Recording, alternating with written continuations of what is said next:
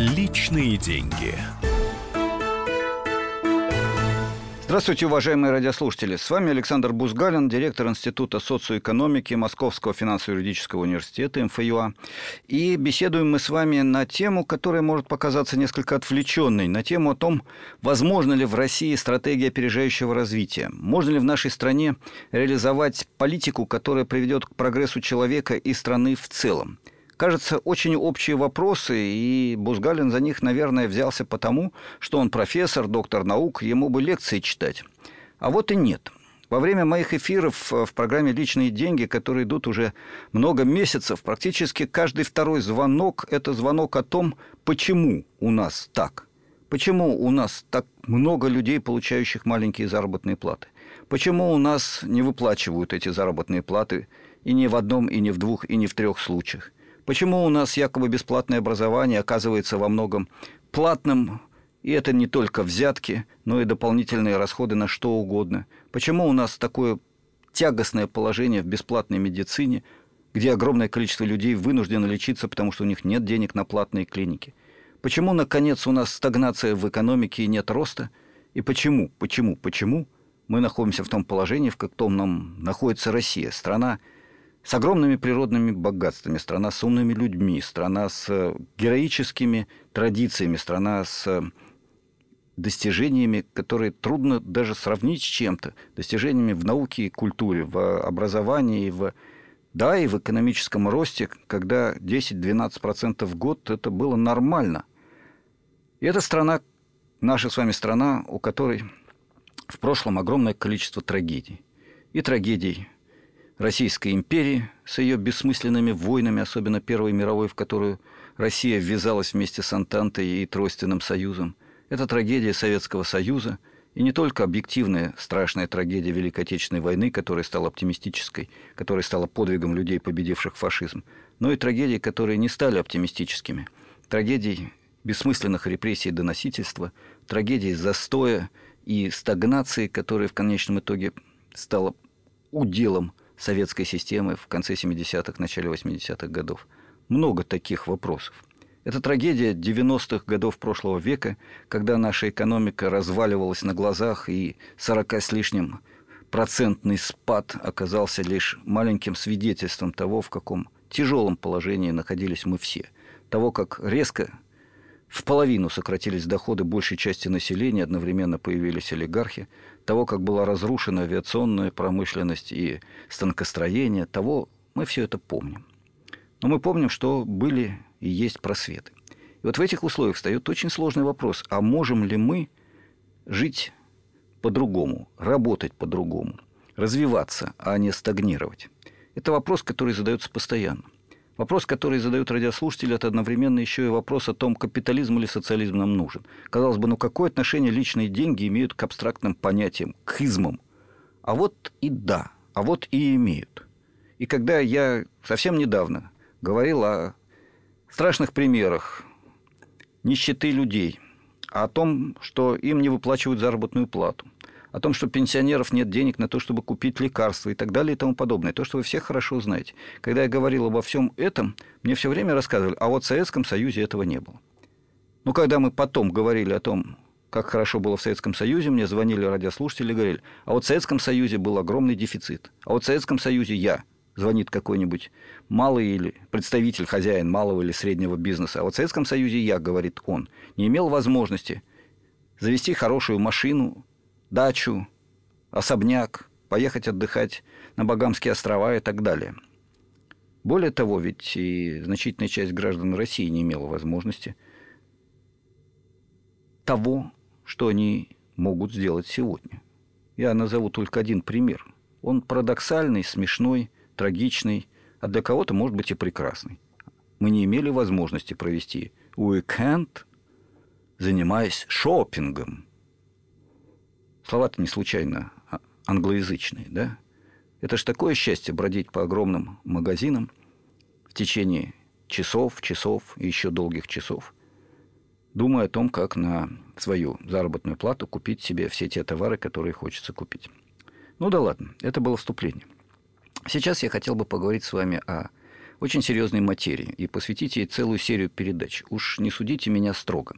Это не просто дань профессорскому стилю, это скорее стремление дать нам всем основания для квалифицированного, я подчеркиваю, квалифицированного, я ничего не путаю, уважаемые радиослушатели, квалифицированного суждения о том, что нам предлагают Медведев, Кудрин, Глазьев, Бузгалин, другие ученые. Очень часто мы говорим, почему так все плохо? Вот они там наверху не понимают того, не понимают всего, не понимают пятого, не понимают десятого. А мы с вами понимаем. Мы можем сказать честно, откровенно и ответственно, главное ответственно. Я знаю, какой должна быть экономика России. Я хотя бы радио послушал. Я какие-то статьи прочел. Я понимаю, о чем спорят Глазев и Кудрин. Я понимаю, чего хочет Бузгалин, чего хочет Делягин, чего хочет Ясин, чего хочет Набиулина. Я знаю, о чем идет речь. Пусть не профессионально, но я понимаю смыслы, и я знаю, что мне, исходя из моих интересов, рабочего, инженера, учителя, врача, представителя офисного планктона, который может на самом деле с гордостью сказать, что я представитель креативного класса. Я знаю, что мне и моим товарищам нужно от экономики. Какая она должна быть? Вот об этом я хочу говорить на протяжении нескольких эфиров, в том числе сегодня. И начать наш разговор я хотел бы с диагноза. Ибо прежде чем говорить о том, что делать, надо понять, что же есть сегодня. Сегодня есть весьма противоречивая ситуация. С одной стороны, наша страна находится в числе государств экономик полупериферии. Это означает, что мы, с одной стороны, имеем то, что имеют только страны ядра, наиболее развитые страны. Мы имеем ядерную энергетику, мы имеем космическую промышленность, мы имеем очень высокий уровень, несмотря ни на что, фундаментальной науки, ну пусть не такой, как лучший в мире, но тем не менее. Мы имеем неплохое образование, многое мы имеем из того, что имеют только страны центра, наиболее развитые страны. Но мы полупериферия. И это означает, что в то же время Россия – это страна, в которой 20 миллионов человек живут на нищенскую заработную плату, или доходы пенсионные и другие доходы, которых едва хватает на то, чтобы купить продукты питания. Я напомню, это всего лишь 10 тысяч рублей в месяц, а 7,5 тысяч рублей получают еще и 5% тех, кто работает, работников. И это полупериферия. В нашей стране главная статья экспорта, то, что мы продаем за рубеж, это сырье. И это тоже черта периферии. В нашей стране огромный социальный разрыв, неравенство между бедными и богатыми, такое, как только в странах периферии, в бедных странах, в странах, которые далеко отстали от Западной Европы, США, Японии, а сейчас уже отстают и от Китая. Но, впрочем, неравенства в Китае тоже хватает. И вот в этой ситуации, в этой парадоксальной ситуации находимся мы сегодня. Я напомню, что в нашей стране очень глубокие экономические и технологические диспропорции – у нас кое-где сохраняется задел Советского Союза, и более того, он слегка развит.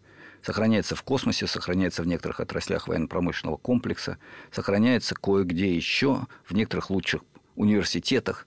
Но, тем не менее, у нас разрушено станкостроение, у нас нет серьезного, эффективного мирового уровня машиностроения. Мы безумно отстали в области современных информационных технологий, прежде всего производства того, что необходимо – производство своих отечественных компьютеров, смартфонов, не сборки, а производства и многого-многого другого.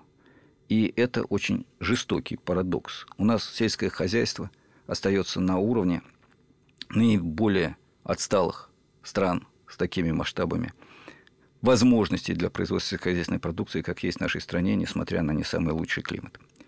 Это все реальности. И это реальности, которые требуют объяснения, почему у нас так, каковы причины того, что мы находимся в этом положении. И здесь потребуется уже теоретический не диагноз, а анализ. И этот анализ я хочу вам предложить буквально через несколько минут после того, как пройдет перерыв. И мы с вами займемся непростой материей, пониманием того, что и как происходит в нашей стране, какой является наша экономика и почему мы именно так ее можем квалифицировать, а не иначе. Вы скажете, это не имеет отношения к личным деньгам? Ну что ж, посмотрим. Через несколько минут продолжим наш разговор. Личные деньги. Товарищ адвокат! Адвокат! Спокойно, спокойно. Народного адвоката Леонида Альшанского хватит на всех. Юридические консультации в прямом эфире. Слушайте и звоните по субботам с 16 часов по московскому времени.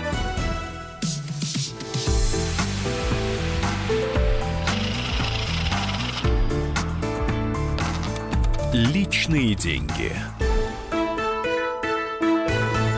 Мы продолжаем наш эфир. Напоминаю, с вами Александр Бузгалин, директор Института социоэкономики Московского финансово-юридического университета, доктор экономических наук, профессор.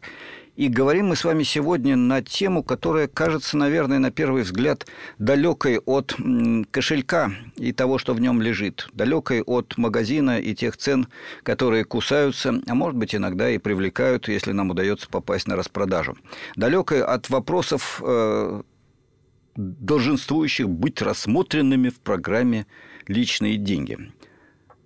В первой части я сказал, что это не так, что вопросы природы той системы, в которой мы живем, той экономики, которая нас окружает, и акторами, которые мы являемся. То есть мы же живем и работаем – на предприятиях и в офисах, мы ходим в магазины, и мы тратим деньги на образование или пытаемся получить его бесплатно. Это и есть расшифровка того термина, который я только что сказал. Акторы экономики. Актеры драмы под названием «Экономика Российской Федерации» 2017 года.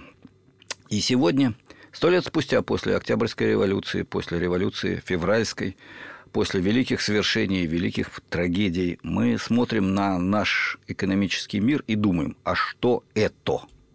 В первой части программы я сказал, это страна полупериферийного капитализма и постарался объяснить, почему это полу, почему мы отчасти центр, у нас есть космос, у нас есть наука, у нас есть образование, у нас есть кое-что в области технологий, но именно кое-что в основном в военно-промышленном комплексе, но мы еще и периферия, у нас есть огромное количество не просто бедных, а нищих, у нас безумная социальная поляризация, у нас крайне низкий уровень производительности труда для стран, которые могли бы претендовать на роль центра, многое-многое другое, сырьевая зависимость, мы сидим на нефтяной игле. Я не буду это перечислять, об этом только что говорилось. А вот почему мы такие? Наверное, причины в том, что система экономических отношений и институтов, правил игры в этой стране, в нашей с вами стране, такова, что ее основные акторы, реальные хозяева, скажем так, нашей экономики, создали систему, в которой им хорошо, а система в целом вот такая, полупериферийная, отчасти капиталистическая, да еще с большим количеством примесей феодализма. Давайте посмотрим повнимательнее, что это означает. У кого в руках сконцентрирована основная собственность в нашей стране? 1% граждан Российской Федерации контролирует 70%, более двух третей общественного богатства. Не они ли реальные хозяева России? Не им ли выгодна та экономическая система, которая есть у нас?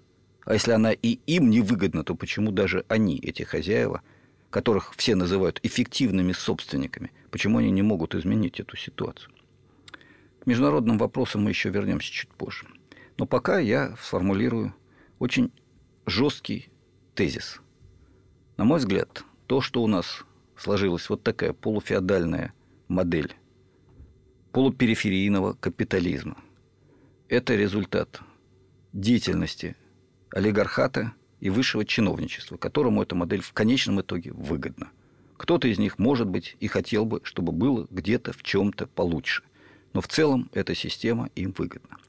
В целом эта система работает так, что они получают огромные прибыли, фактически не подконтрольно гражданам, имеют возможность вывести все, что им нужно в офшорные зоны – заработать в России, а радоваться жизни там. Там, где у них дети, там, где у них дворцы, там, где у них яхты. И это не классовая заидеологизированная пропаганда. Это констатация фактов на самом деле. Посмотрите на структуру капитала. Ну, если бы мы могли, конечно, посмотреть на структуру капитала, то мы получили бы именно эти результаты. А пока мы можем пользоваться косвенными оценками, которых немало есть в профессиональной литературе.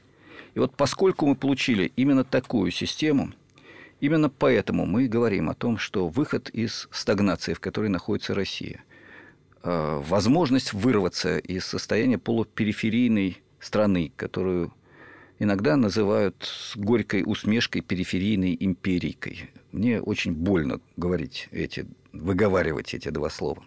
Выход из этого положения требует серьезных изменений в системе экономических отношений и институтов надо менять правила игры, надо менять расстановку сил, надо слегка хотя бы, частично хотя бы реформировать хотя бы систему экономических отношений и собственность распределять хотя бы немножко по-другому. Речь не идет о том, чтобы все отнять и поделить. Хотя на самом деле именно это проделали наши реформаторы в кавычках в 90-е годы, когда государственную собственность, пусть даже и контролировавшуюся бюрократией, отняли у граждан, которым ее можно и нужно было вернуть, и поделили между собой крупнейшие представители крупнейших кланов.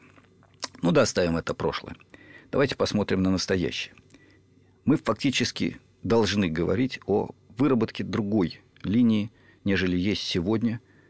И эта линия, на мой взгляд, заслуживает названия «Стратегия опережающего развития». Здесь возникает огромное количество вопросов. Ну, прежде всего, опережать кого и в чем. Это первый и главный вопрос. Второй вопрос. Если мы хотим опережать, то что получится? Не окажемся ли мы в ситуации, описанной в одном из анекдотов хрущевской поры, когда ну, давайте я его, впрочем, вам расскажу. А, представьте себе Советский Союз начала 60-х годов.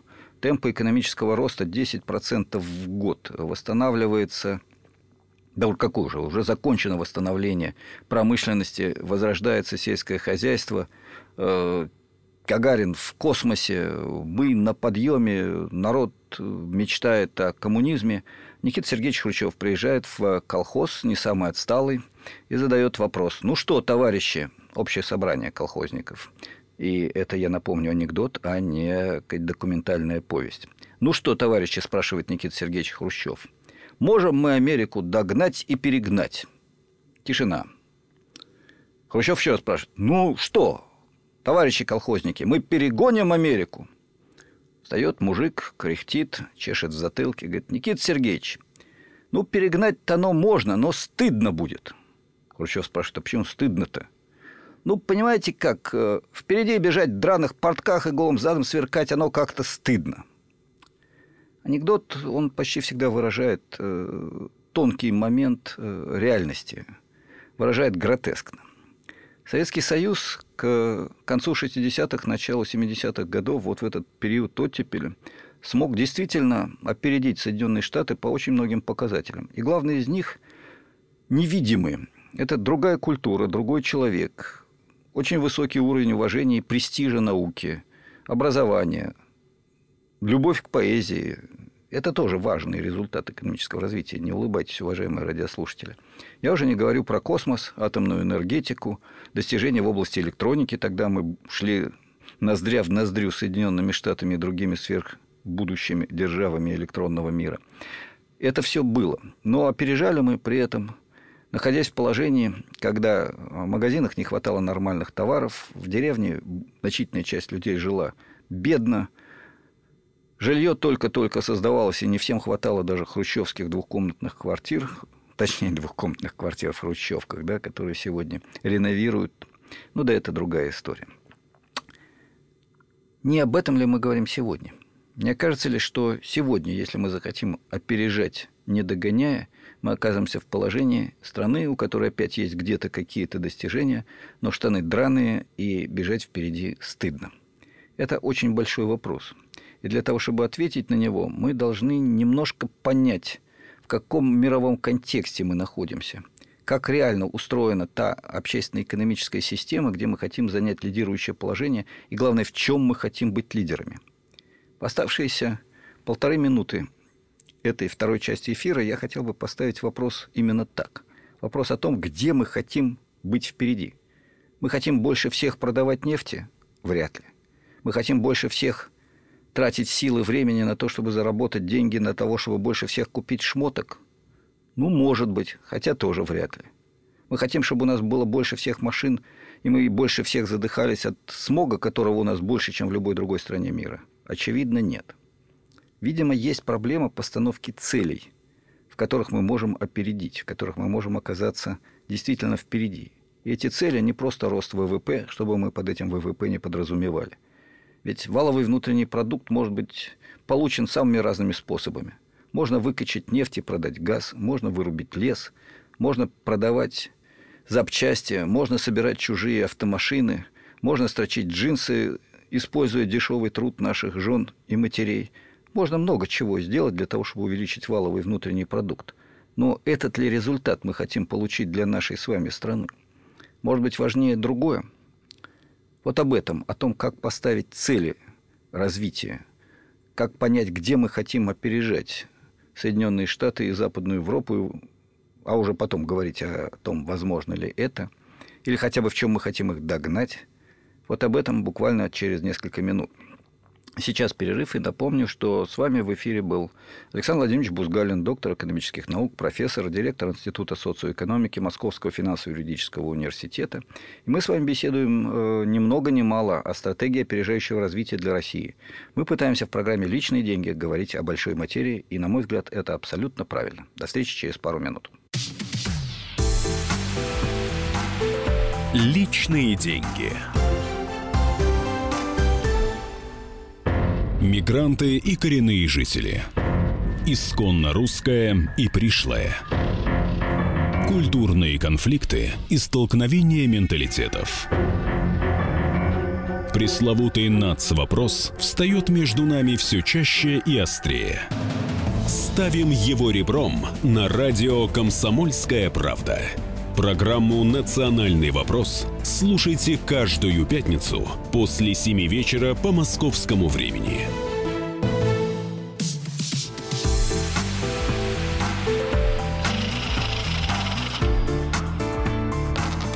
Личные деньги. Продолжаем наш эфир и заключительную часть программы «Личные деньги». Я, Александр Бузгалин, директор Института социоэкономики Московского финансово-юридического университета, хотел бы посвятить разговору о том, в каком мире мы хотим обеспечить нашей стране реализацию стратегии опережающего развития. Замысловато? Ну, давайте попробуем высказаться о том же самом чуть-чуть попроще – я уже сказал, в программе «Личные деньги» не принято говорить о высокой материи, но вы, уважаемые радиослушатели, постоянно задаете мне и моим коллегам вопросы о том, а капитализм или социализм нам нужен? А в конечном итоге, почему у нас такие, такие разэдакие проблемы? Откуда они берутся? Поэтому первую часть нашего эфира, точнее первые две части, я посвятил разговору о том, почему у нас так. Не все хорошо, скажем мягко, да? И поставил вопрос, а что бы мы хотели сделать? Как ни странно, это непростой вопрос. И более того, я обещаю, что следующую передачу, не этот последний кусочек, фрагмент нашего сегодняшнего разговора, а следующую передачу через неделю, я постараюсь посвятить и даже уверен посвящу вопросу о том, какими целями мы должны озаботиться для того, чтобы делать то, что необходимо, что отвечает на вызовы будущего, а не вчерашнего дня. Сейчас коротко скажу просто и главное. Эти цели – развитие человеческих качеств и рост, прогресс, не рост, прогресс, развитие страны, которые граждане объединяются, потому что они знают, что это их страна, потому что в этой стране им вольно дышится. Знаете, я немножко даже вспоминаю слова старой песни «Я другой такой страны не знаю, где так вольно дышит человек». Эти слова адресовались стране, где далеко не все дышали вольно, где были репрессии, где был политический авторитарный режим, цензура, идеологическое давление – но в этой стране было и свободное дыхание людей, которые чувствовали, что это наша страна. Вот как перевести на экономический язык задачу прогресса человека и воли, правды, именно этих русских эквивалентов понятия «свобода», а, об этом мы будем говорить с вами через неделю. А сейчас о том, в каком мире мы хотим развиваться. Не расти, а именно развиваться так, чтобы мы гордились страной и гордились сами собой и своими товарищами. Прежде всего, давайте поймем, что эпоха глобализации, неолиберальной глобализации, о которой мы говорили все, обыватели, ученые, политики, мы все говорили на протяжении последних десятилетий, переживает период разлома того, что называют новой нормальностью, я бы назвал новой ненормальностью. Возникают региональные союзы, возникают империи, которые пока еще не сформировались, и пока их можно назвать скорее протоимпериями, будущими империями. Это и США, это и страны тяготеющий к Китаю, это Евросоюз при всех его противоречиях. Это можно продолжить. Мы хотим, чтобы наша страна заняла в этом мире достойное место. Да, безусловно, мы этого хотим. И здесь мы должны понять, что Россия может и имеет реальный потенциал занять не просто достойное место, но и показать альтернативу, другой путь развития, не тот, который навязан сегодня Макдональдсом и Макдональд Дугласом. Напомню, первый производит гамбургеры, а второй – самолеты, при помощи которых устанавливается демократия путем уничтожения мирного населения и неугодных политических деятелей. Так вот, перед нами стоит вопрос, что мы хотим. Очень часто говорят, что Россия одна против всех, вокруг одна русофобия, и поэтому главное, что мы должны сделать, это укрепить нашу страну, встав друг другу плечом к плечу против остального мира, иногда называемого Западом. Ну, во-первых, в этом мире есть не только Запад, и Запад – это небольшая часть человечества. А во-вторых, действительно ли все против нас? И действительно ли исключительно при помощи армии и флота мы можем создать достойные условия жизни в нашей стране? Нет, я отнюдь не против того, чтобы у нас были сильные военно-космические силы, хорошая армия, способная защитить нашу страну. Но мне претит выражение Александра Третьего о том, что у России нет других людей, людей. Видите, не случайная оговорка. Нет других друзей, кроме армии и флота. Давайте вспомним. Советский Союз.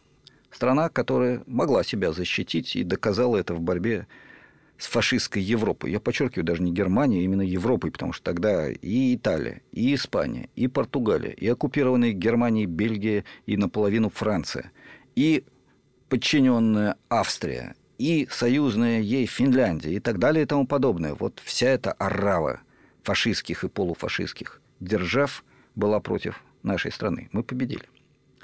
Но почему? В том числе потому, что у нас были друзья. Потому что были коммунистические партии, потому что было национальное освободительное движение, потому что были партизаны в других странах, потому что в Югославии и Греции борьба шла не на жизнь, а на смерть, и участвовали в ней сотни тысяч и миллионы настоящих антифашистов – и это не только в этих странах, да, это история войны. Есть история мира.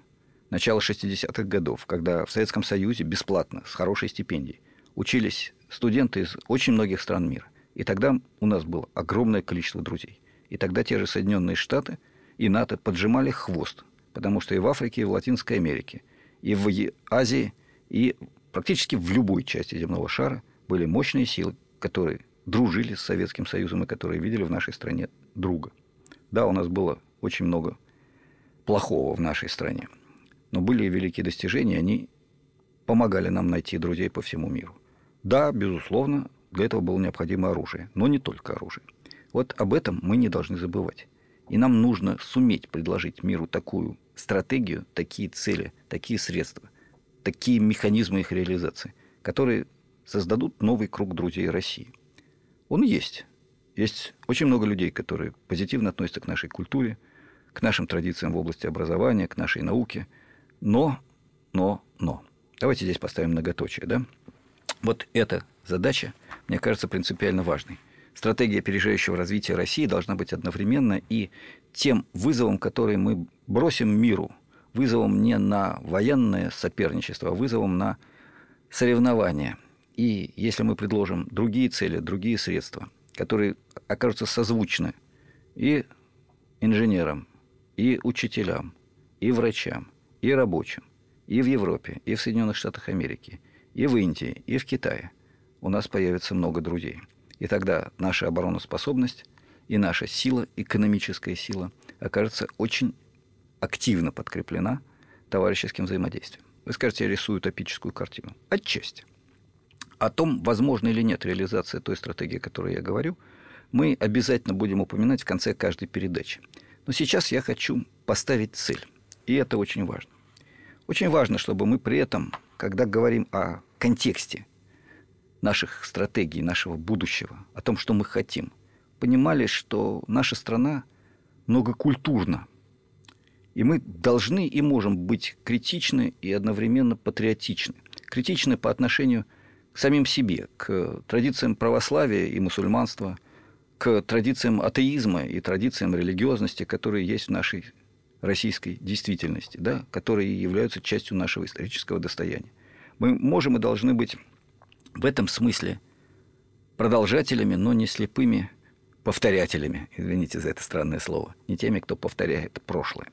Мы можем и должны быть людьми, которые способны к диалогу, которые способны услышать другого – ведь именно в этом залог победы, когда ты видишь в близком тебе человеке и даже во враге субъекта и понимаешь, почему он такой, что действительно он хочет, и не пытаешься его любой ценой превратить в такого же, как ты, а пытаешься найти возможность либо его победить, если это враг, либо найти компромисс, если это враг, с которым можно договориться, и у тебя пока нет сил, чтобы победить, либо, если это колеблющийся, сделать его своим союзником, но не подчиняя своим стандартам, своим ценностям, а находя возможность для диалога. Так как находят диалог атеисты и люди, верующие в Бога, когда речь идет о необходимости прогресса человека, бесплатного образования, социальной справедливости. Это просто один из примеров, да? Ну и очень важные, более практические вещи. Россия должна превратиться в страну, мы еще не стали такой страной, которая может и во внешних экономических связях выйти за рамки тех двойных стандартов, которые сегодня предлагаются и Соединенными Штатами, и большинством других партнеров. Двойных стандартов, когда то, что хорошо для меня, не должно быть хорошо для другого. Знаете, есть такая поговорка «с волками жить, по волчьи выть». Вот мне кажется, что в этом мире, где, да, действительно, в большинстве случаев все делится на волков и баранов, которых эти волки поедают, можно быть человеком. Человеком, который приручает волков, который умеет не выть, а разговаривать. Это трудно, это другая стратегия, это почти фантастично. Но давайте ставить те цели, которые действительно позволят нам стать другой страной. И еще один очень важный вопрос, который мне хотелось бы обязательно – поставить, прежде чем мы начнем говорить о практических вещах. Сегодняшняя программа получилась такая размышлительная, размышлятельная, размышлевая. Я не случайно играюсь в слова. Просто хотел, чтобы вы чуть-чуть отвлеклись от очень серьезного разговора. А, давайте мы поставим еще одну проблему. У нас все время телевидение, пропаганда навязывает стандарт. Либо ты либерал и делаешь все, как в Соединенных Штатах, и главная ценность для тебя – это права какого-нибудь меньшинства – либо ты консерватор, и тогда ты должен любить Иосифа Виссарионовича Сталина, еще лучше царя-батюшку, и считаться с личностью для тебя это ошибка, и это идолопоклонничество, и западнопоклонничество, и другой грех. Нам навязывается вот эта дилемма.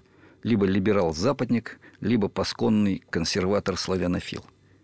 Мир и мы должны вырваться из этого деления. Прежде всего, мы должны вырваться из этого деления. Потому что мы можем и должны противопоставить этому скверному, негативному соединению худших черт консерватизма. Мы взяли какое-то феодальное сословное неравенство в нашей стране от нашего прошлого. Мы взяли подчинение, практически халуйское подчинение властям, которые при этом бюрократизированы и коррумпированы. Мы взяли от консерватизма худшие традиции, ну давайте оставим в стороне критику. И от либерализма мы взяли худшее. Мы взяли от него социальное неравенство, рыночный какой-то чудовищный фетишизм. Мы взяли худшие черты этой системы. А давайте попробуем даже не позитивную конвергенцию провести, а сделать шаг вперед и унаследовать прежде всего культурные традиции нашей страны и традиции свободолюбия, борьбы за справедливость, которая огромная часть культурной идеологической традиции Запада. Давайте попробуем сделать шаг вперед по ту сторону и поставить во главу угла повестку дня, которую я не боюсь назвать социальной, гуманистической, российской и мировой повесткой дня. Вот такие абстрактные, красивые общие слова. Я предлагаю в качестве запевки к поиску стратегии опережающего развития для нас с вами, уважаемые радиослушатели. Через неделю мы снова продолжим этот разговор. И я, Александр Бузгалин, директор Института социоэкономики Московского финансово-юридического университета. Обещаю вам быть гораздо более конкретным и говорить о совершенно прагматичных, достижимых целях и средствах для того, чтобы наша страна стала одним из лидеров культурного, гуманитарного развития, а не просто страной, которой побаиваются и которую ненавидят. До встречи через неделю в эфире. Личные деньги.